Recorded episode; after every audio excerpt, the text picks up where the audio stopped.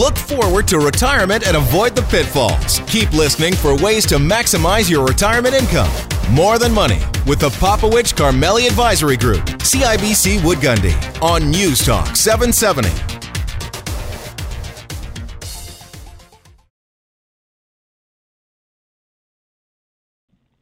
Welcome back. You're here with Dave and Faisal on News Talk 770 and More Than Money. Um, Faisal, there's been some recent examples of um, court decisions that affect executors of wills. Um, we talk a lot about the legacy bucket, right, and organizing it properly and the responsibilities um, of what the people named in those documents have to do, right? I don't think people really understand the responsibility of an executor. They don't, and they sometimes we think it's an honor to be chosen, right? Not an honor. It's a job, and that job actually has responsibilities, and you can be taken to task on those responsibilities Correct. if you don't understand them. Correct. So, um, you know, in light of some of these recent decisions, we thought it might be a good example to um, to shed some light on this: what an executor is, the roles, responsibilities, and what can happen if you don't take those roles and responsibilities seriously. And we've got a regular recurring guest of ours, Catherine Zhang, an associate at Walsh LLP, here to join us. Catherine, thanks for taking some time with us today. Hi, thanks for having me. Can we start the conversation by you just defining an executor? Yeah, an executor is somebody who is appointed uh, under a will um, to deal with a deceased person's assets. Now, if there's no will and the deceased's assets still need to be administered, um, that person can still be an executor. They'll just have to go through a court process to get appointed. Okay. Uh, and in Alberta, we use a, a similar term, so you might hear in Alberta executor or personal representative, and those terms are interchangeable. Okay. So we've seen recent examples of court holding uh, executors to account for their investment decisions. Can you tell us a little bit about the responsibilities that are attached to something like that? Yeah, absolutely. Um, in Alberta, we've got some legislation actually that sets out uh, what executors are required to do in the event that they act for an estate. Um, and a huge one is um, accounting to beneficiaries. Uh, and where we've seen the court cases, um, you know, where personal representatives or executors get into trouble is when they fail to um, either properly document what they're doing um, or they take some liberties with respect to how they're administering the deceased person's assets. Now, there are guidelines. Then there's there are there Alberta guidelines yes. around what this has to be, and and then um, to what extent, I guess, if everybody's in agreement, are those guidelines in effect? Yeah, so um, in Alberta, the guideline, um, it's actually legislation called Estate Administration Act. That came into force in 2014. It was uh, recently amended to modernize the rules, um, and they're really set out to help the executor um, figure out what to do and what their roles and responsibilities are. And so, um, part one really lays it out. They've they've got to um, act honestly in good faith. They've got to act uh, in accordance with the deceased's intentions in the will, uh, and um, with the care and diligence of um, somebody with ordinary prudence. Um, would in dealing with their assets, um, and then obviously distributing the assets as soon as possible. So, so, Catherine, let me give you a bit of an example yeah. of what I've read in a, in a case. Um, there was, I think it was in Ontario. Um, mm. The there was a case, I think, in December of last year. They, the courts were emphasizing the responsibility. There was a, a trust, an, ex, an, estate trustee uh, or an executor that had an estate value of over four hundred thousand dollars, primarily assets being from uh, the the deceased members RSPs or, or retirement income fund. Now, the the executor invested the money back in 2014 in energy stocks. We saw what happened with energy stocks; it fell, um, and and resulting in about a hundred and sixty five thousand dollar loss to the estate.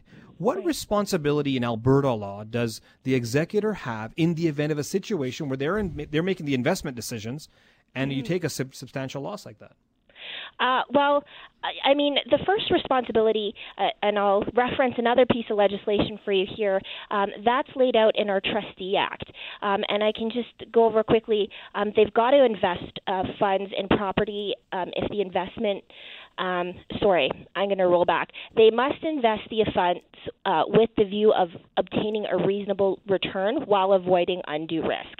Um, so the way the law is set up in Alberta is as a trustee, you're not liable to. Um, normal investment decisions and normal losses that would incur um, while you're administering the property. However, if you're taking undue risk, um, in terms of investing that property, you could be held liable if um, the courts determine that you're not a prudent investor. Uh, and so uh, I, I'm aware of the case that you're talking about in Ontario, and I think in that case, um, from what I understand, the the trustee or the executor was acting in such a way where um, his risk portfolio was 10% medium and 90% high in terms of risk tolerance. And the court just took a look at that and said those percentages are clearly not acceptable and not in line with what a prudent investor would do at given the circumstances. Okay, so let's go through the facts of let's say it was in Alberta, okay, because we're yeah. going to use Alberta law, and this situation yeah. happened where the executor had, didn't ha- didn't take prudent care over the over the uh, the portfolio. Um, right. Now there's losses. Who's liable? Right.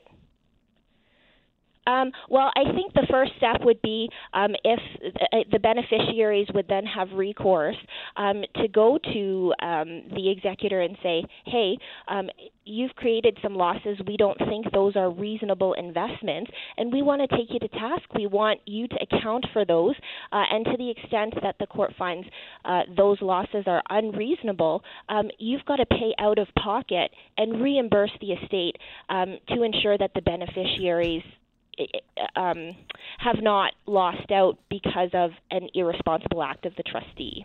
So let's let's just make sure everybody's clear and heard that correctly. The executor, that individual, in this particular case, if it is found to be an imprudent investment, would right. be personally liable to pay back to the estate the losses that they created. Could be, yeah. Could be. Yeah. Yeah. yeah. Which requires the beneficiaries to take it through court, right? right absolutely, yeah.